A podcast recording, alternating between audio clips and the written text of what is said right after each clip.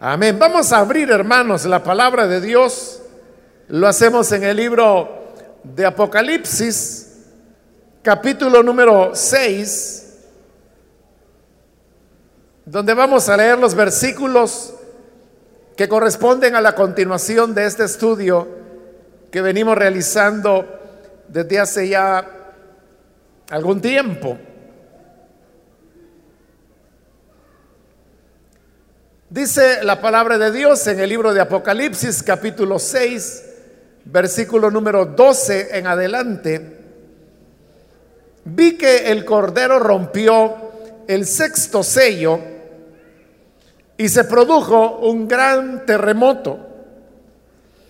El sol se oscureció como si hubieras como si se hubiera vestido de luto la luna entera se tornó roja como la sangre y las estrellas del firmamento cayeron sobre la tierra como caen los higos verdes de la higuera sacudida por el vendaval.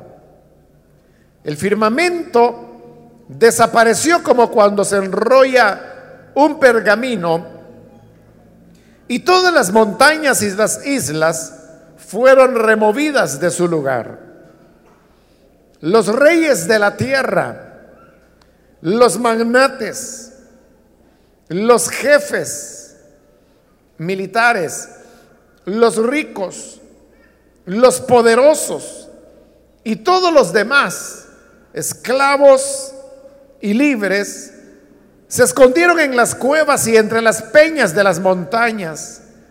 Todos gritaban a las montañas y a las peñas, caigan sobre nosotros y escóndanos de la mirada del que está sentado en el trono y de la ira del Cordero. Porque ha llegado el gran día del castigo. ¿Quién podrá mantenerse en pie? Amén. Hasta ahí dejamos la lectura. Pueden tomar sus asientos, por favor, hermanos.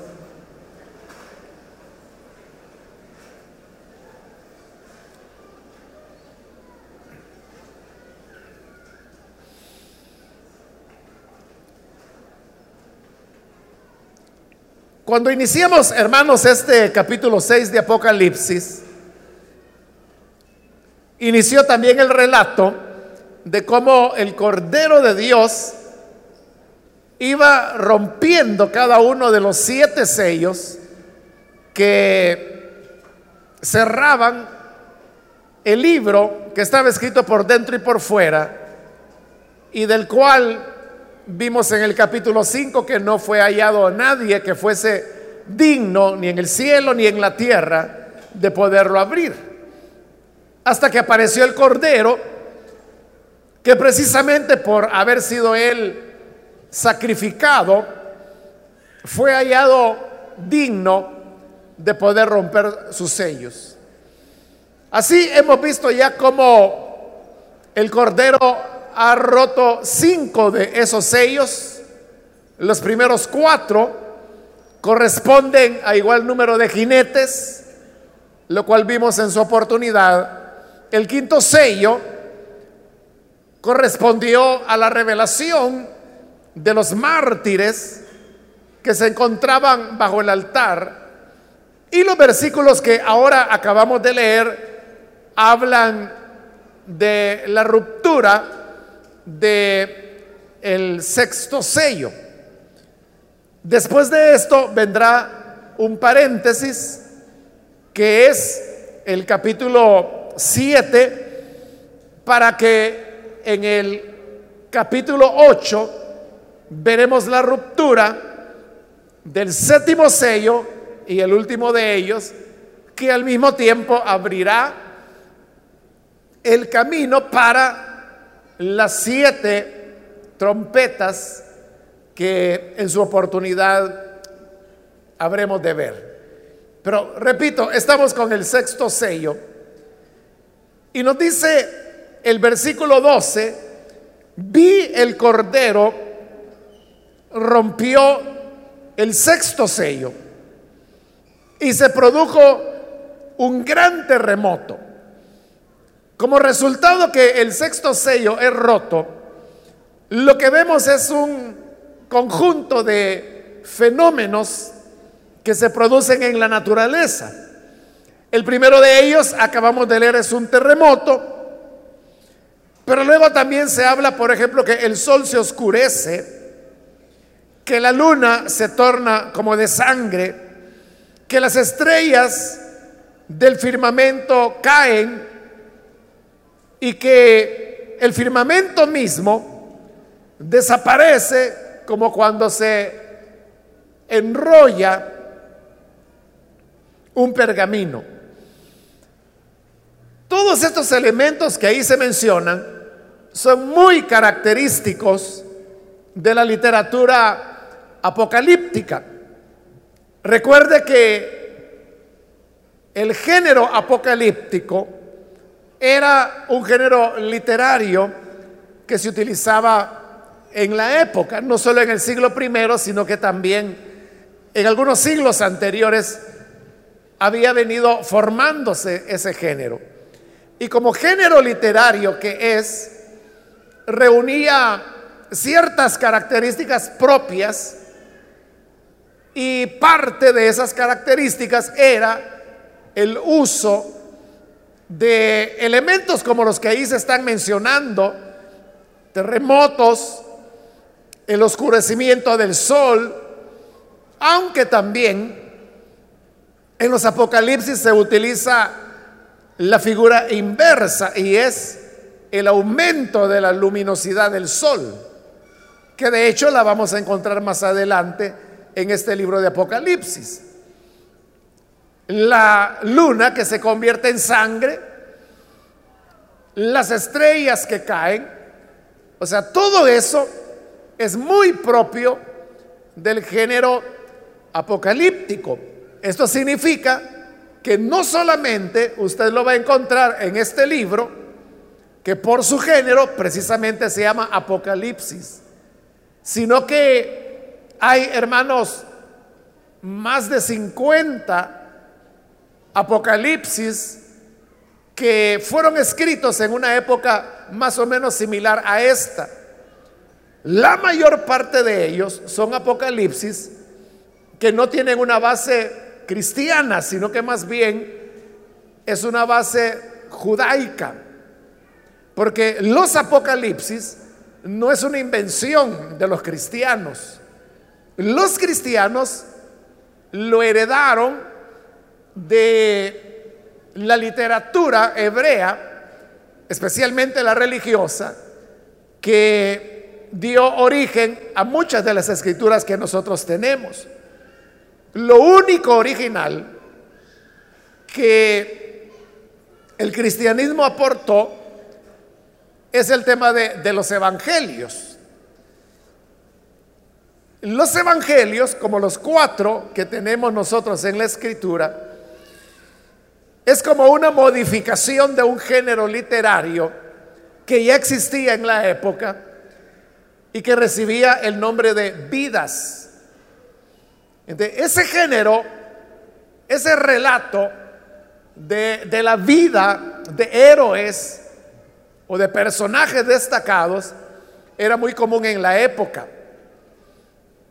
Por eso se llamaba vidas, porque lo que hacía era relatar las vidas de algunas personas. No eran biografías, no eran biografías, era una cosa diferente. Varios, bastantes, diría yo, de los elementos que las vidas tenían fueron retomadas por los cristianos para desarrollar un género propio y exclusivo del cristianismo, que es lo que hoy conocemos como evangelios.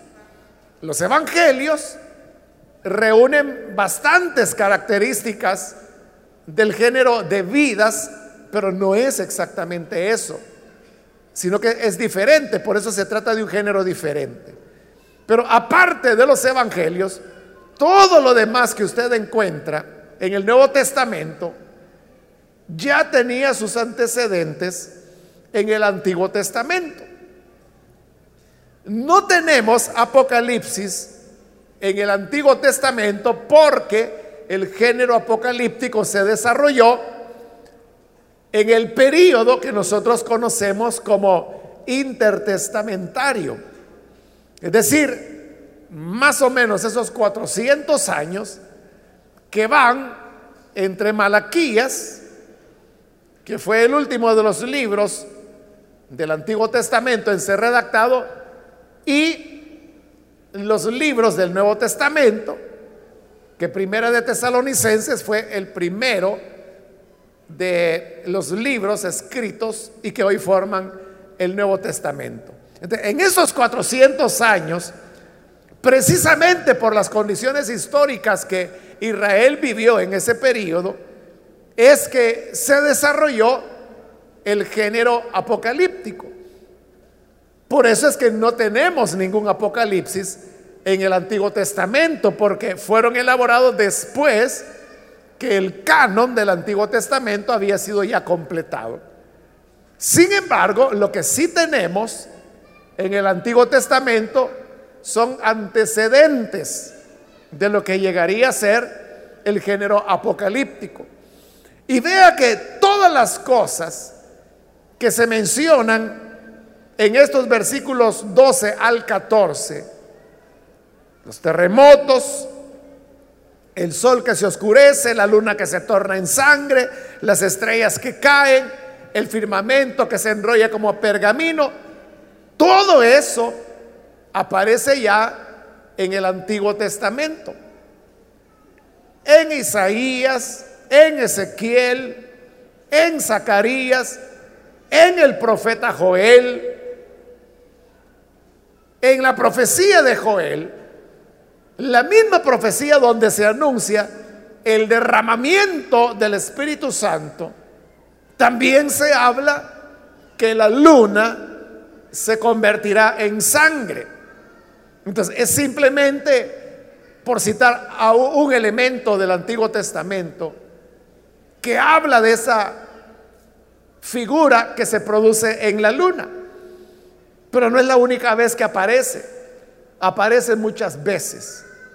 Ahora, significa entonces que si todos estos elementos y fenómenos están hablando en un libro que es apocalíptico, entonces más que atenernos a la literalidad de los hechos, lo que importa es poder descubrir el significado que ellos tienen. Al romperse el sexto sello, lo primero que ocurre es que dice que se produjo un gran terremoto. Ahora, los terremotos en la Sagrada Escritura siempre se presentaban como manifestaciones de la presencia de Dios o de la obra que Dios hacía o estaba por hacer. Usted puede encontrar muchos pasajes del Antiguo Testamento y aún del Nuevo, donde los terremotos tienen ese sentido. Comenzando por el monte Sinaí, que es donde Dios desciende, y cuando Dios desciende sobre el monte Oreb o Sinaí, esa es una de las características que hay un temblor de tierra pero lo hay porque la presencia de Dios está manifestándose ahí. Si queremos tomar un pasaje del Nuevo Testamento, porque son muchos en el Antiguo Testamento que habla de terremotos, pero todos ellos le van a indicar siempre o a la presencia de Dios o a que Dios está haciendo una obra. Pero digo, pasando al Nuevo Testamento, en el Evangelio de Mateo usted puede encontrar que cuando se relata la muerte del Señor Jesús en la cruz, dice que hubo un terremoto.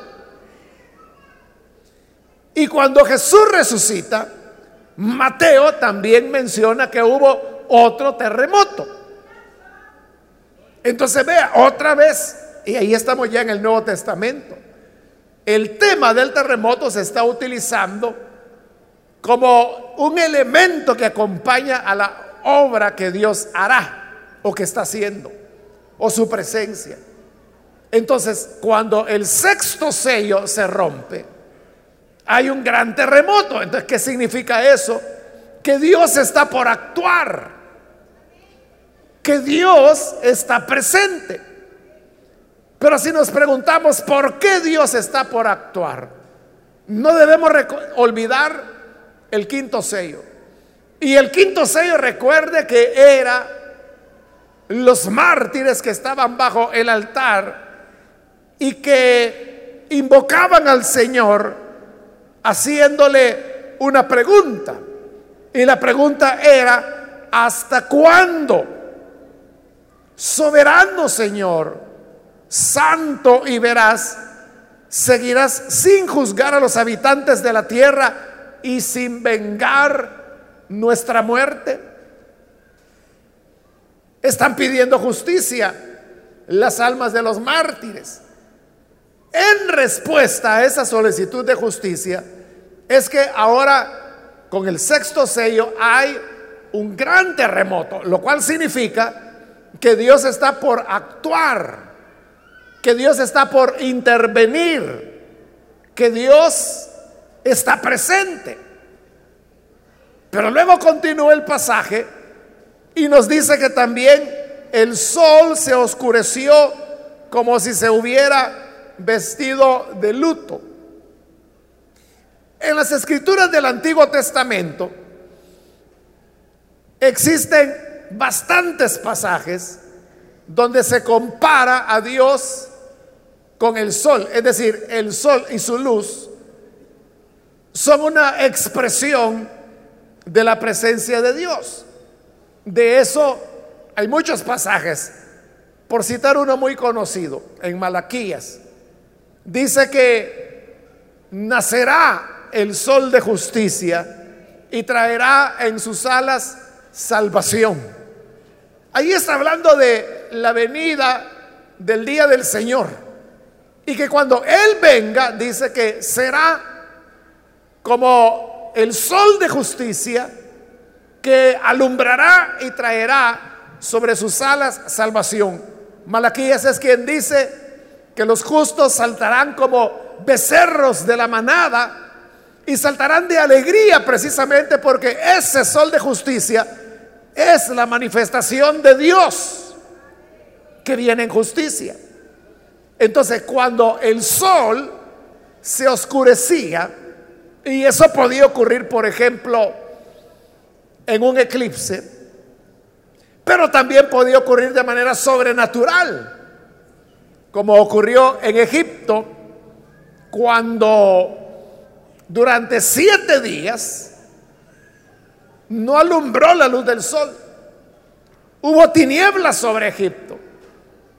Y dice el libro de Éxodo que eran tan densas esas tinieblas que las personas no podían ni siquiera verse la mano porque había oscuridad total.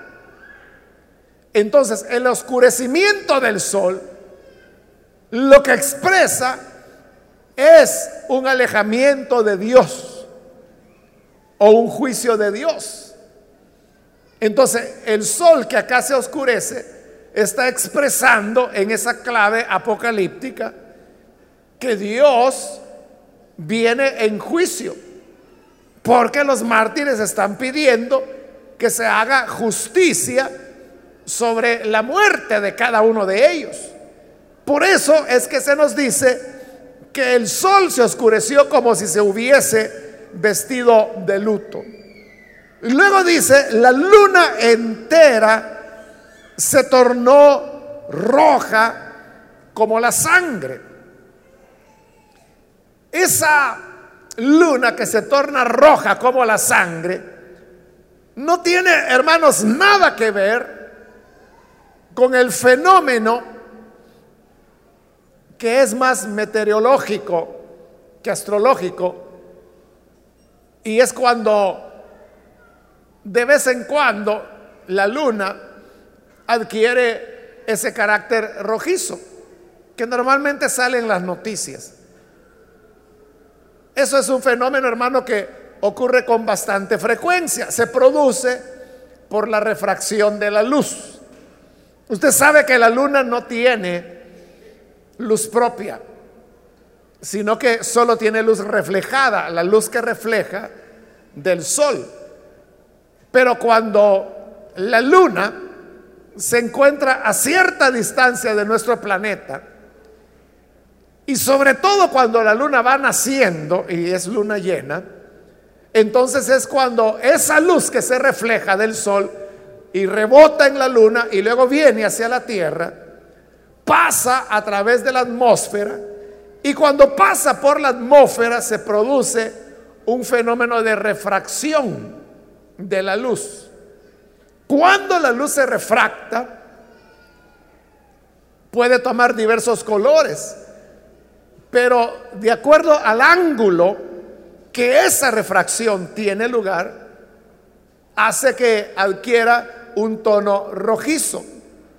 Eso, hermanos, exactamente es lo que ocurre en todos los amaneceres y en todos los atardeceres.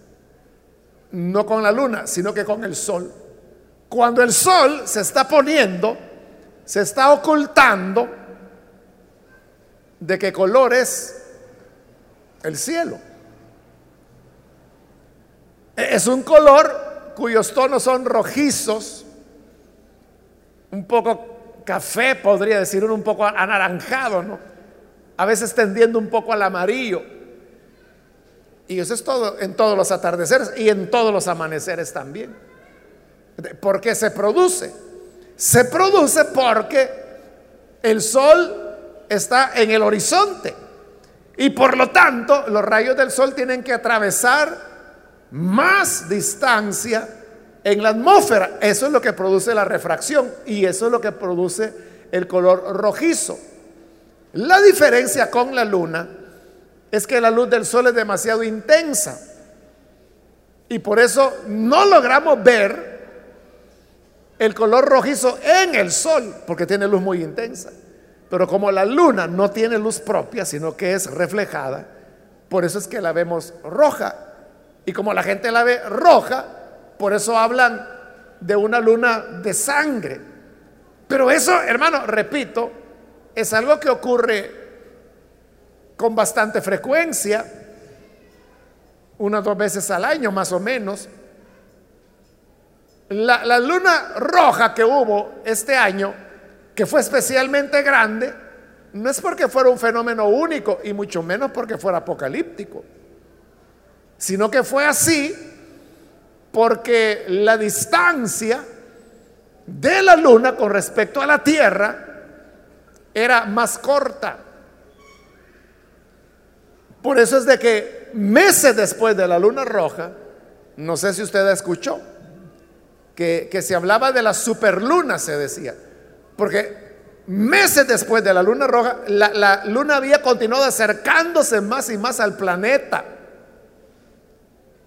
Y eso hacía que la luna se viese mucho más grande. Por eso se le llamó superluna. Por eso es que la luna roja de algunos meses anterior era la más grande. Porque la Tierra, la luna, perdón, venía acercándose a la Tierra. Hoy la luna ya va de retirada otra vez.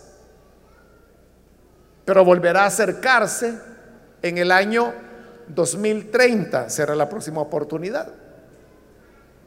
Donde volverá a haber una superluna y volverá a ver otra luna roja grande, ¿no? Grande, pero normales continuarán habiendo aproximadamente dos, tres veces por año. Todo depende de la posición de la luna con respecto a la Tierra. Entonces, no hay que confundir eso. Son cosas distintas, ¿no? El fenómeno que se da naturalmente, y es natural porque tiene una explicación.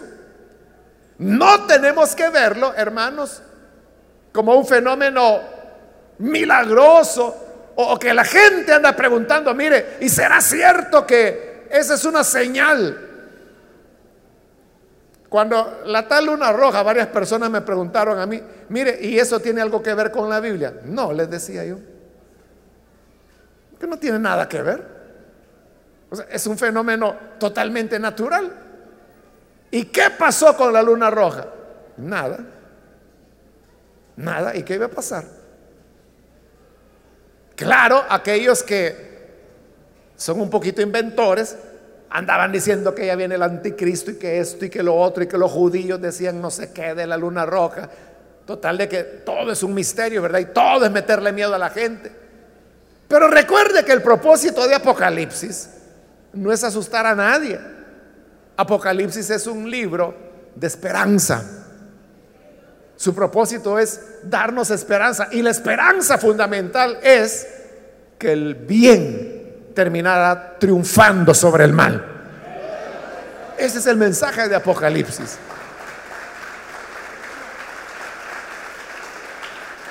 Esta luna, que dice que se volvió roja como la sangre, no está hablando del fenómeno natural que he explicado, sino que está hablando de un simbolismo propio de la literatura apocalíptica, pero de lo que habla es del juicio de Dios. Habla de la venganza de Dios que viene en camino y venganza ¿por qué? Porque a sus fieles testigos los han matado, los han martirizado. Versículo 13. Las estrellas del firmamento cayeron sobre la tierra como caen los higos verdes de la higuera sacudidos por el vendaval. Nuevamente, ahí lo que tenemos es otro recurso de la literatura apocalíptica, las estrellas cayendo sobre la tierra. Eso no puede ser literal. Las estrellas no pueden caer sobre la tierra. Porque ese sería el final del planeta. O sea, nadie podría ver eso. Las estrellas son mucho más grandes que el planeta Tierra. Si no, véalo con la estrella que tenemos más cercana a nosotros. El Sol. El Sol es una estrella. Pero ¿qué ocurriría si el Sol cayera sobre la Tierra? No quedaríamos ni para contarlo, hermanos. Si, si, las llamas solares que se levantan en el sol, solamente las llamas, son muchísimo más grandes que el planeta entero. Ya no se diga el sol. Y el sol, nuestro sol, es una estrella mediana. Hay estrellas más pequeñas que el sol, pero son muy pocas. Pero luego, casi todas las estrellas son más grandes que el sol. El sol es una miniatura en relación a otras estrellas que son grandes, pero hay estrellas súper gigantes también. Que el sol mismo sería tragado por esas superestrellas. No es posible, las estrellas no pueden caer sobre la tierra. ¿De qué está hablando? Está hablando de lo que popularmente nosotros también llamamos o, o luceros y a veces también hay gente que dice son estrellas, son meteoritos, que cuando entran a la atmósfera por la fricción de ese meteorito con la atmósfera, se vuelven incandescentes y es lo que nosotros llamamos estrellas fugaces. Pero no son estrellas, son meteoritos. Son pequeños y están cayendo todo el tiempo sobre la tierra. En este mismo momento hay docenas de miles de meteoritos que están bombardeando nuestro planeta todo el tiempo. Las 24 horas del día, los 365 días del año, todo el tiempo están lloviendo meteoritos sobre nosotros. Y si usted pregunta, ¿y entonces por qué no nos caen? Porque la atmósfera es el escudo protector del planeta. Se queman antes de entrar en la atmósfera. Solamente los que son muy grandes logran alcanzar la superficie terrestre. Entonces, de lo que está hablando en realidad es de lo que la gente llama lluvia de estrellas, pero que realmente es lluvia de meteoritos. Pero es el nombre que se les ha dado porque la gente ve similitud entre la luz de un meteorito y la que tienen las estrellas. Por eso creen que son estrellas que están cayendo y, no es así. Pero otra vez, más importante que si es literal o no, lo que tenemos que buscar es el significado. Y el significado de lo que habla es otra vez de una intervención de Dios para juicio. O sea, eso es lo que el pasaje está diciendo, que Dios está presente y que Él intervendrá para juicio. Lo hace en clave apocalíptica, pero es lo que quiere decir. Que Dios intervendrá. Versículo 14. El firmamento desapareció, como cuando se enrolla un pergamino y todas las montañas y las islas fueron removidas de su lugar. También Joel habla del firmamento que desaparece. Oseas también lo menciona. Es decir, que no es una idea nueva o que solo esté en Apocalipsis. Se encuentra en diferentes pasajes de la Biblia. El Señor Jesús también lo mencionó en el Evangelio de Lucas. Habló de la, de la luna que se convertiría en sangre, del sol que se oscurecería, de las estrellas del cielo que caerían. Pero Jesús lo que estaba haciendo era utilizar las figuras apocalípticas. Porque hay secciones apocalípticas en los evangelios, incluso en las cartas de Pablo. Porque si a nosotros nos parece el género apocalíptico como algo extraño o como algo que Quizás no, logramos entenderlo muy bien. Ellos lo entendían perfectamente bien. Ellos no tenían ningún problema en entender el género apocalíptico. Por eso es que lo usaban. Por eso es que Jesús lo usó. Por eso es que Pablo lo usó. Por eso es que los profetas del Antiguo Testamento comenzaron a aportar elementos que luego se irían juntando para formar el género apocalíptico. El firmamento que se enrolla otra vez está hablando de la intervención de Dios. En los salmos hay expresiones de carácter que hoy podríamos llamar apocalípticas. En ese momento no lo era porque no estaba el género, estaba incipiente. Eran las semillitas las que estaban aportándose en el momento.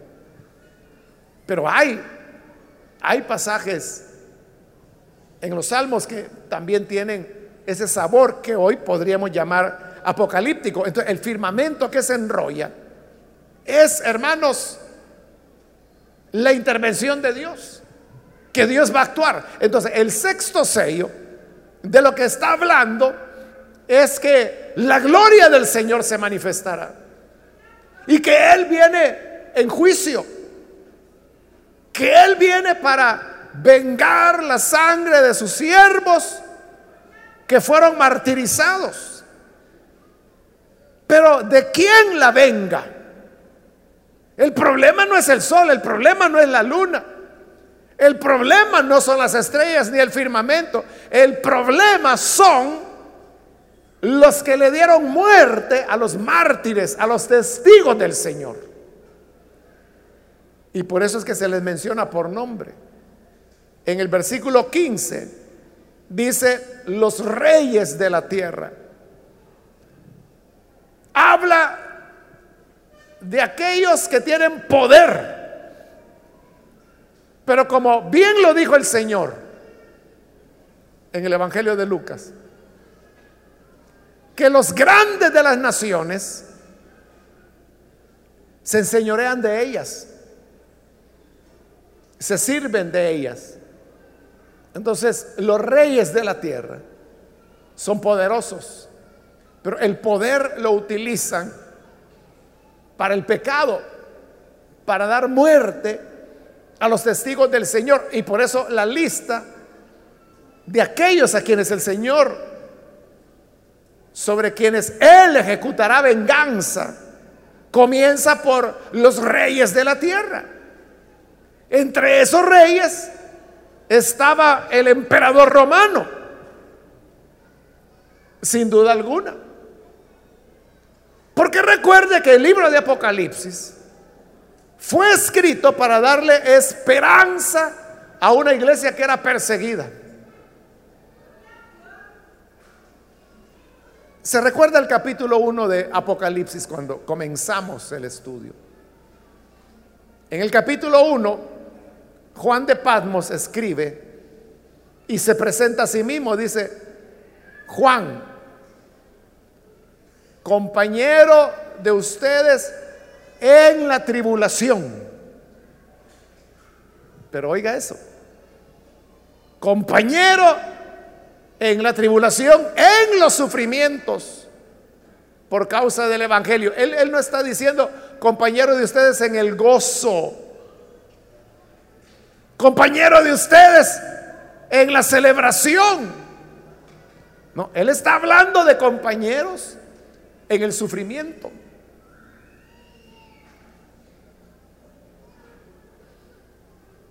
Es decir, era una iglesia sufrida. Los cristianos sufrían y Juan de Pasmos era un compañero en ese sufrimiento. Entonces, Apocalipsis es un mensaje para una iglesia sufriente. Esa iglesia sufriente es la que ahora se le está diciendo que el Señor viene para hacer juicio sobre los reyes de la tierra. Y uno de esos reyes era el emperador romano, el más importante.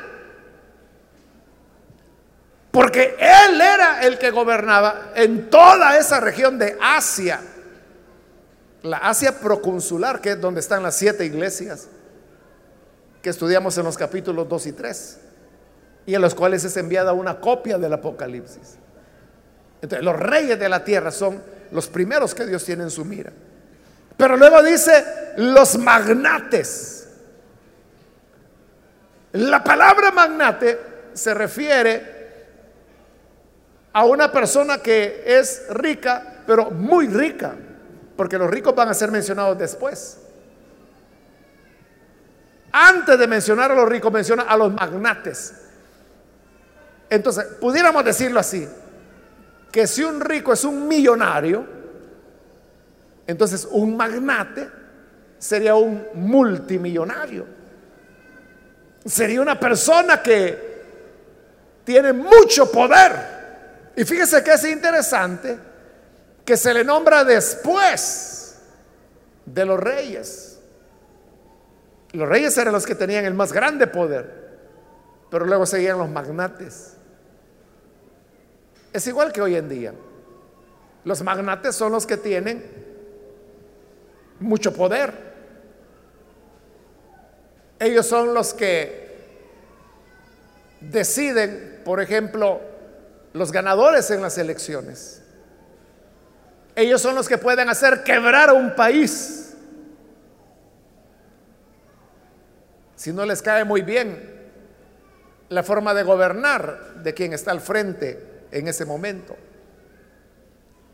El magnate tiene tanto poder que es un poder basado en su riqueza. Es muy rico. Y estos magnates están acostumbrados a que el mundo sea como ellos quieren que sea. ¿Y cómo lo logran? Por el poder que su riqueza les da.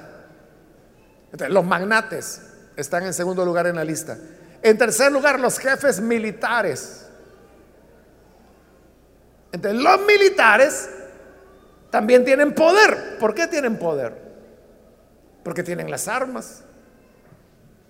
Y las armas es un poder real. eso no es algo imaginario. En estos tres que se han mencionado, ahí tiene usted los tres elementos que controlan Todos los países hoy en día. El poder político, el poder económico y el poder militar. Normalmente hay un acuerdo entre ellos. Casi siempre. Muy rara vez estos poderes se confrontan entre sí. Y lo que, el que gana es, es el más poderoso. Pero entonces los jefes militares también son presentados como poderosos y como poderosos son responsables de dar muerte a aquellos que son los fieles testigos del Señor y que los hemos visto como mártires cuando se abrió el quinto sello. Luego, después de los militares, vienen los ricos. El rico es rico, no tan rico como el magnate, pero sí tiene riqueza. Entonces, el rico es aquella persona que también tiene poder, no tanto como los reyes, no tanto como los magnates, no tanto como los jefes militares, pero sí tiene poder porque es rico. La Biblia habla mucho de los ricos. A ellos fue a quienes Jesús se refirió cuando dijo que era más fácil pasar un camello a través del ojo de una aguja que un rico entrar en el reino de los cielos. Jesús también se encontró en una ocasión con un joven que era rico. Y el Señor le dijo que tomara sus bienes, que los vendiera, los repartiera a los pobres. Y luego le dijo, ven y sígueme. Y el Evangelio dice que aquel joven se puso muy triste porque tenía muchas riquezas y él no quiso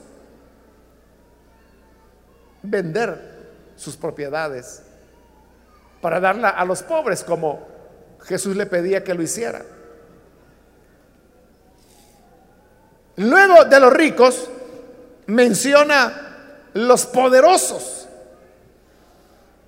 que obviamente no son los que tienen poder, como los reyes, como los magnates, como los militares, pero que tienen un poder. Son personas, como nosotros decimos, que, que tienen influencia, que saben hacer valer su palabra son las personas que pueden influir en las decisiones que otros toman. Y por lo mismo, precisamente por eso, porque ellos influyen en las decisiones que otros toman, es que los fieles testigos del Señor muchas veces terminan muertos.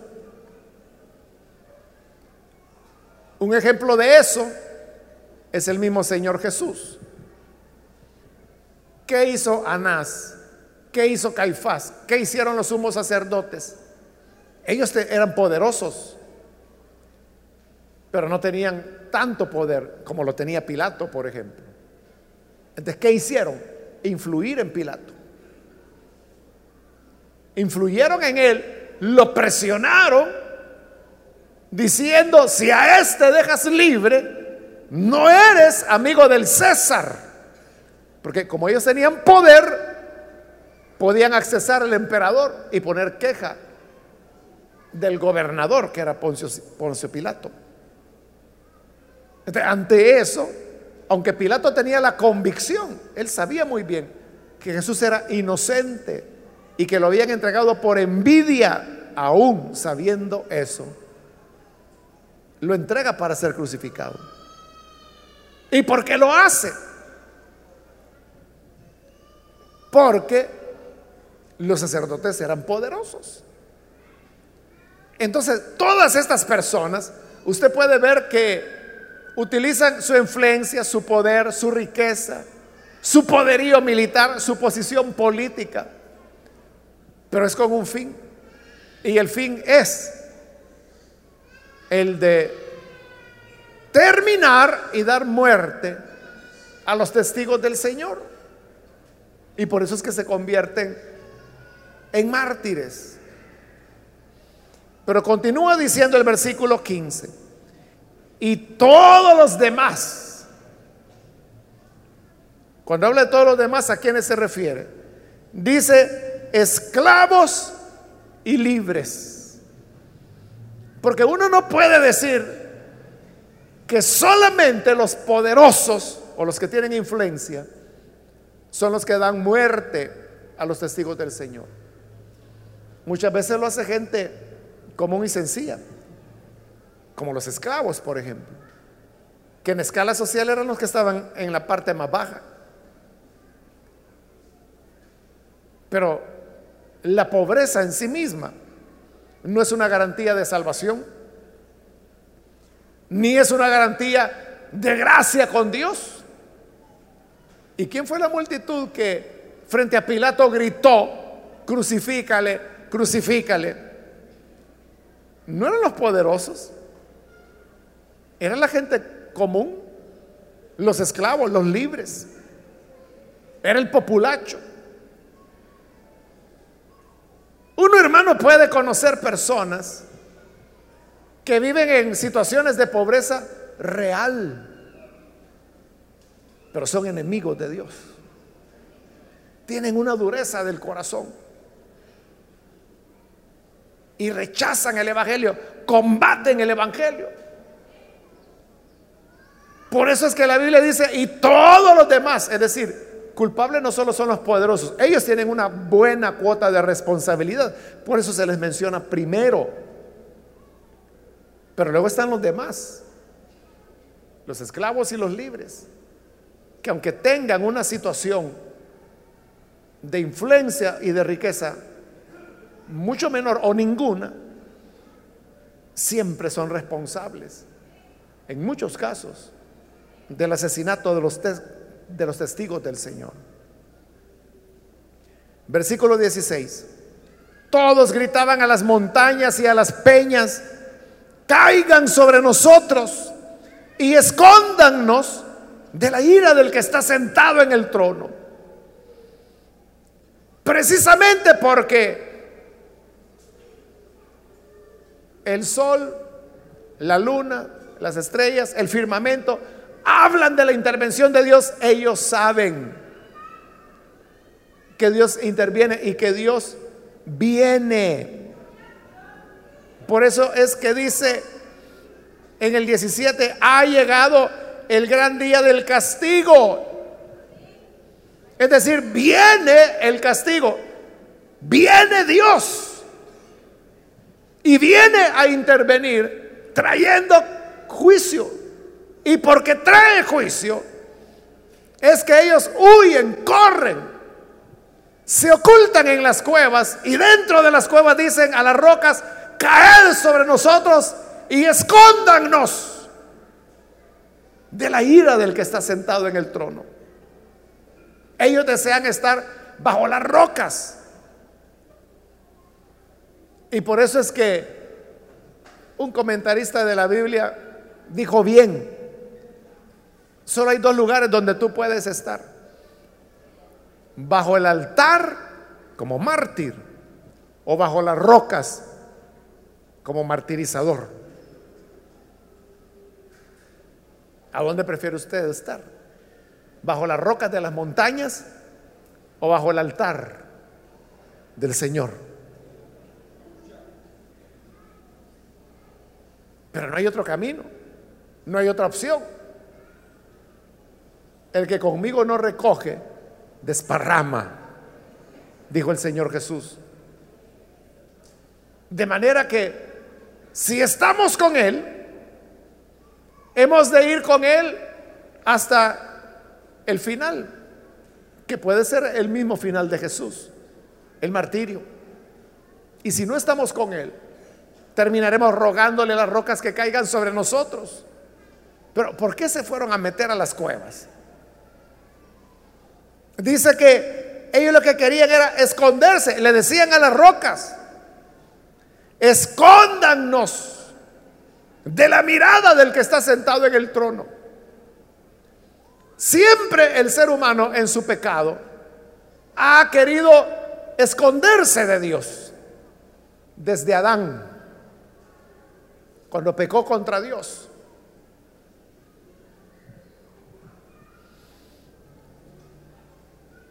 Se fue a esconder, según él, esconderse de Dios. Y Dios llegó y le dijo, Adán, ¿dónde estás? Y él estaba escondido, pero Dios lo sabía. ¿Por qué te escondes? Y él dijo, es que me di cuenta que estaba desnudo y me dio vergüenza. Y Dios le dijo, ¿quién te enseñó que estabas desnudo? Y le echa la culpa a la mujer. La mujer a la serpiente. Y la serpiente ya no hay a quien echarle la culpa. Desde ahí, el ser humano siempre ha querido esconderse de Dios. Y aquí están buscando esconderse de Dios. Por eso le piden a las rocas que caigan sobre ellos. Para ellos es mejor morir aplastados por las rocas que tener que enfrentarse con la mirada del que está sentado en el trono. Escóndanos de la mirada del que está sentado en el trono. ¿Y por qué le temen a la mirada de Dios? Porque la mirada de Dios es una mirada que escudriña, que no se detiene en las apariencias. El Señor le dijo a Samuel, el hombre le dijo, solamente ve las apariencias, pero yo veo el corazón. Usted puede estar acá bien bañadito, bien peinadito, pero Dios conoce su corazón. Y Él sabe lo que hay en su corazón. Si hay fornicación, si hay adulterio, si hay robo, si hay envidia. Toda esa maldad, la mirada de Dios la conoce, la sabe. Y porque la sabe, es que el hombre le teme y quiere esconderse.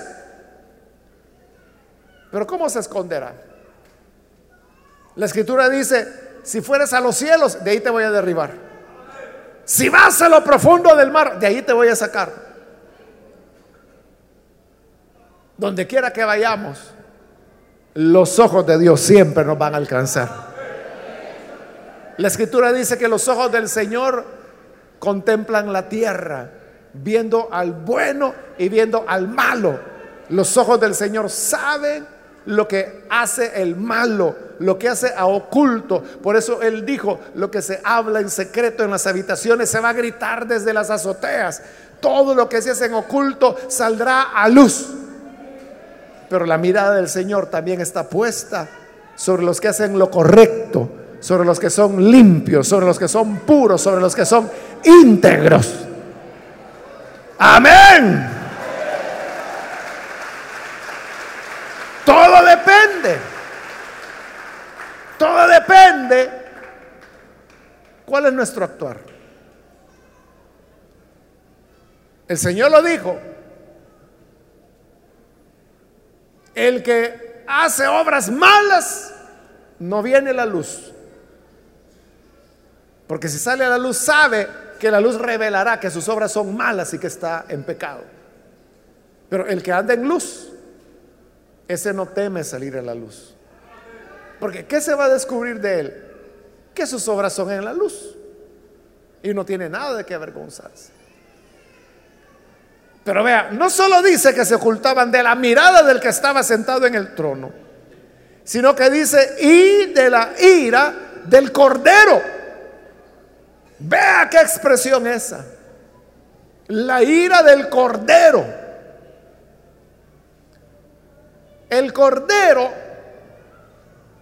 es uno de los animalitos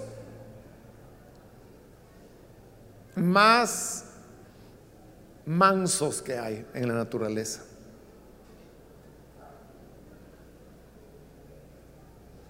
No ataca. Es, es muy, muy amigable. El corderito es dulce.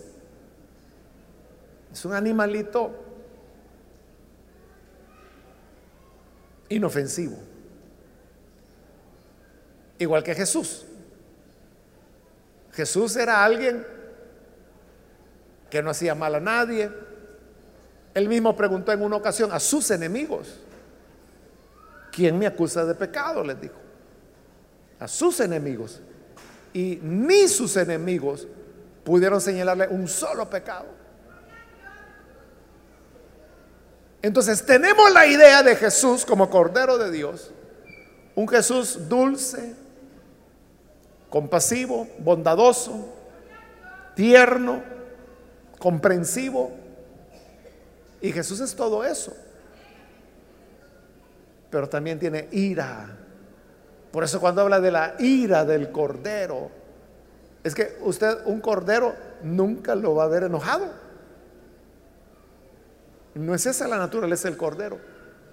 Pero este cordero de Dios tiene ira, tanta ira, que ellos decían, preferimos que nos caiga encima la montaña y que las rocas nos hundan que tener que enfrentar la ira del cordero. ¿De cómo es que si es cordero tiene ira? Es porque Él es bondadoso, es cierto. Pero también, como lo dice la escritura, es fuego consumidor. no hay que tenerse. Porque hay gente que dice, no, yo voy a hacer lo que quiero y yo después le pido perdón a Dios y Él me va a perdonar. Aténgase. Juegue con Dios a ver si es cierto.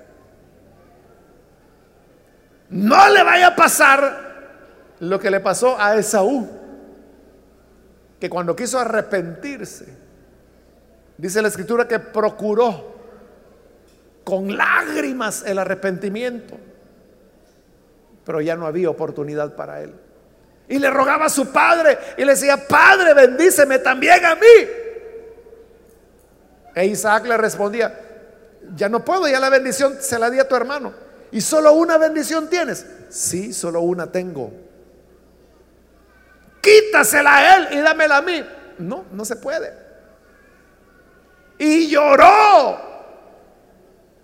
Hay personas que van a llorar queriendo el arrepentimiento, queriendo que el Señor les toque para volver a sus caminos y no les tocará. Al contrario, la ira del Cordero estará contra ellos. Y eso es terrible. Hermanos, y teniendo a Dios de nuestro lado, teniendo al Cordero como nuestro amigo, tenemos que pasar muchas tribulaciones, como lo dice la Escritura. ¿Qué no será de nosotros si lo tuviésemos como enemigo? ¿Qué prefieres tú? ¿El amor y la compasión del Cordero? O la ira del Cordero. Y el versículo 17 termina porque ha llegado el gran día del castigo. ¿Quién podrá mantenerse en pie?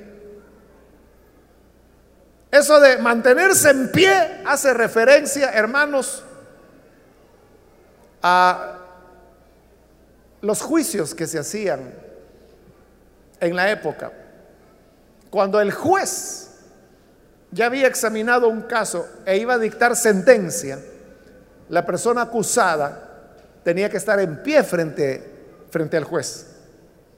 El juez podía declarar inocente o culpable, pero si el juez declaraba es culpable en el momento que el juez decía culpable, detrás del acusado habían soldados que si el juez decía culpable, lo que hacía es que le, golpeaban atrás de la, de la rodilla. Le hacían lo que los salvadoreños llamamos cutacanía. Y claro, y le daban con ganas acá, en ambas rodillas. Entonces, ¿qué ocurría? Las personas caían, caían al piso, porque habían sido declarados culpables y de ahí venía la pena que les impusieran. A eso se refiere aquí cuando dice, ¿quién podrá mantenerse en pie? ¿Quién podrá mantenerse en pie ante la ira del Cordero si todos son culpables? Ya se dijo, se buscó alguien que fuera digno en el cielo y en la tierra. Y no fue hallado digno ni uno. Por eso Juan lloraba. Hasta que un anciano le dijo, mira, no llores. Porque si hay uno digno, es el Cordero que fue inmolado. Pero aparte de él, todos somos culpables. ¿Y sabe por qué nosotros nos mantenemos en pie? Porque Jesús llevó nuestros pecados. Y por él, aunque merecíamos la muerte, hemos sido declarados justos. Por eso es que el apóstol Pedro dice, el justo por los injustos. El que era sin pecado fue hecho pecado para que nosotros, que éramos los pecadores, ahora seamos justicia de Dios en él. ¿Quién podrá mantenerse en pie? ¿Quién podrá estar en pie ante la ira del Cordero, ante la mirada del que está sentado en el trono? Nadie. Todos serán golpeados en sus rodillas, todos tendrán que caer postrados para recibir la pena que merecen. Y más adelante en este libro de Apocalipsis veremos cuál es esa pena que van a recibir. Pero hoy todavía estamos a tiempo. Cristo está aquí y Él tiene perdón para todo aquel que quiera creer. No espere la ira del Cordero, reciba la misericordia del Cordero que hoy, este día, está disponible. Vamos a orar, vamos a cerrar nuestros ojos. Y yo quiero invitar a las personas que todavía no han recibido al Hijo de Dios como su Salvador. Si este es su caso, yo quiero invitarle para que usted no deje pasar esta oportunidad y pueda creer en el buen Salvador. La mirada de Dios, la mirada de aquel que está sentado en el trono, escudriña todas las cosas. Él ve el corazón, él no ve la apariencia. Usted se puede vestir religiosamente, usted puede utilizar una Biblia gigante si quiere, pero Dios ve el corazón. Por eso yo quiero hoy invitar, ¿hay alguna persona, amigo o amiga que por primera vez necesita venir para recibir al buen Salvador? En el lugar donde está, póngase en pie, por favor. Yo le invito para que no deje pasar esta oportunidad. Crea en el Hijo de Dios. Póngase en pie. Hoy la gracia del Señor le llama, le invita para que pueda venir no desaprovecha esta oportunidad. Hoy es cuando el Señor le está llamando. Recuerde que es mejor estar bajo el altar como mártir por ser un testigo fiel y no bajo las rocas por haber sido un martirizador. No hay otro lugar más. Crea en Jesús para que así la gracia del Señor le pueda alcanzar. Si hay alguna persona, póngase en pie. Ahí en el lugar donde usted se encuentra, póngase en pie si necesita venir para creer en el buen Salvador. Y vamos a orar por usted. ¿Hay algún amigo, amiga? Pase. Si usted se encuentra en la parte de arriba, también puede ponerse en pie para que nosotros podamos orar por usted. ¿Hay alguna persona que necesita hacerlo? Venga, que la gracia del Señor le está esperando. ¿Hay alguna persona? Quiero invitar también si hay hermanos, hermanas que se han alejado del Señor. Hoy es un buen momento para reconciliarse con Él. Hizo mal, se apartó del Señor. Hoy puede volver a Él, puede reconciliarse. Póngase en pie. Venga, queremos orar por usted. Cualquier persona, cualquier hermano hermana que necesita reconciliarse con el Señor. Yo le invito para que no desaprovecha la oportunidad.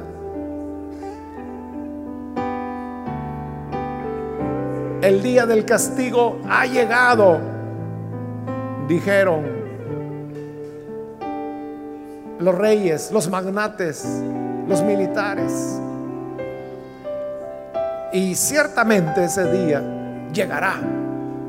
Pero hoy, hoy es día de salvación. Muy bien, aquí hay un hombre, Dios lo bendiga, bienvenido. Alguien más que necesita pasar, póngase en pie. Acérquese. Que la gracia del Señor está abierta para usted. Si hay alguien más que necesita venir, le invito para que no desaproveche la oportunidad. Acérquese. Si hay alguien más, le invito para que no desaproveche la oportunidad. Voy a finalizar, pero si hay alguna otra persona que necesita venir al Señor por primera vez o reconciliarse, póngase en pie y venga. Es ya la última invitación la que he hecho. Para usted que nos ve por televisión, también le invito para que se una con estas personas que están aquí al frente, ahí en su hogar. Reciba al Hijo de Dios, reciba al Cordero de Gloria que quita el pecado del mundo. Ore con nosotros. Señor, te damos gracias porque tú eres bueno. Te pedimos por esta persona que está aquí, por aquellos que a través de televisión, radio, a través de internet están escuchando esta palabra. Y tú, Señor, que eres hacedor de maravillas y que perdonas el pecado, te pedimos que manifiestes tu bondad, manifiesta tu gracia salvando, perdonando, dando vida. Gracias Señor, porque tú eres grande en poder, grande en misericordia. Eres nuestra ayuda, eres nuestro Salvador. Permítenos vivir en temor y temblor, que nunca nos apartemos ni a la izquierda ni a la derecha, sino que vivamos agradecidos siguiendo tus huellas hoy y siempre. Por Jesús nuestro Señor lo pedimos. Amén.